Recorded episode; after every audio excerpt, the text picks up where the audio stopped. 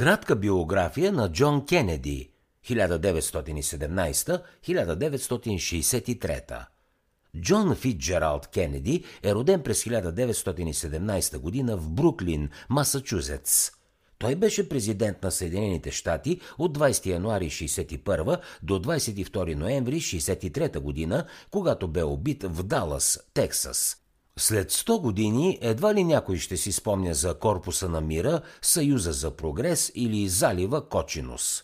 И надали ще се интересува каква е била политиката на Кенеди за данъците и гражданските права. Джон Кенеди обаче даде началният ласък на космическата програма Аполо, при условие, че човечеството не се самоизтреби, можем да бъдем сигурни, че дори и след 5000 години пътуването до Луната ще се помни като истински монументално събитие, един от големите жалони в човешката история.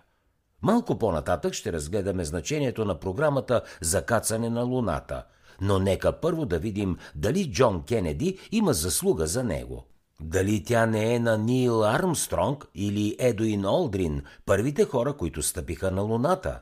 Ако класираме хората възоснова на дълголетната им слава, бихме предпочели второто, тъй като подозираме, че след 5000 години Нил Армстронг ще се помни по-добре от Джон Кенеди.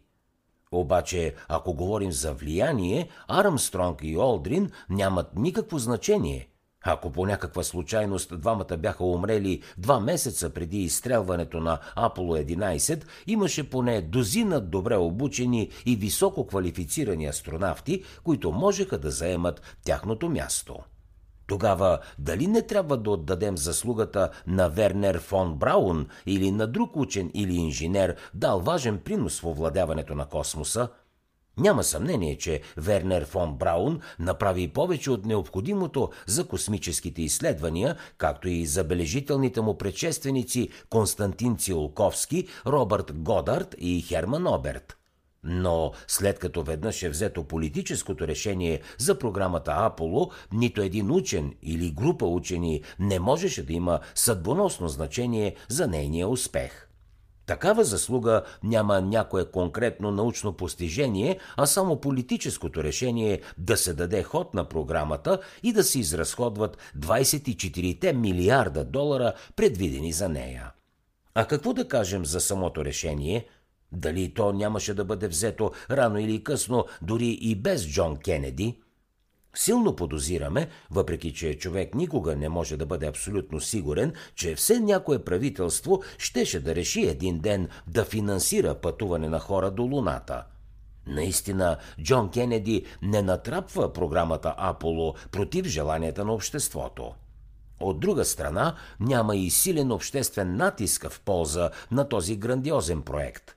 Ако през 1959 или 1960 година Американският конгрес беше приел законодателни мерки за програмата Аполо и съответните средства за нея, а президентът Айзенхауер беше наложил вето върху тези мерки, тогава би могло да се каже, че президентът Кенеди просто е угодил на преобладаващото обществено мнение. Но фактите са съвсем други – много американци искаха някаква космическа програма, но нямаше силен обществен натиск за действително голяма програма. И наистина, дори след успеха на Аполо 11 в обществото все още се спореше дали този проект си е струвал разходите. А след 1969 година бюджетът на НАСА, разбира се, бе рязко съкратен – Ясно е, че тъкмо ръководната роля на Джон Кенеди е първопричината да се даде ход на програмата Аполо.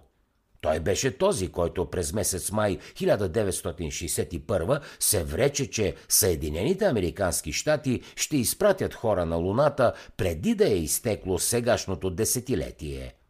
Той беше този, който издейства от Конгреса необходимите средства и тъкмо по негово време бе създадена Аполо – Можем да бъдем убедени, че такава програма и без това щеше да бъде направена рано или късно, което не е съвсем сигурно, но все пак Кенеди е човекът, който я създаде. За да чуете още резюмета на световни бестселери, свалете си приложението Бързи книги безплатно още сега.